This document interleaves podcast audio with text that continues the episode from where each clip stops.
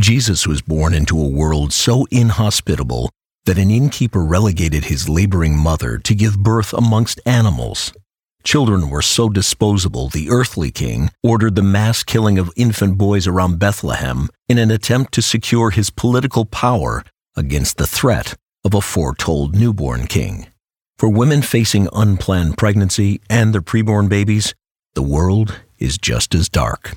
The solution to the depravity and oppression today is the same as it was 2,000 years ago Emmanuel, God with us.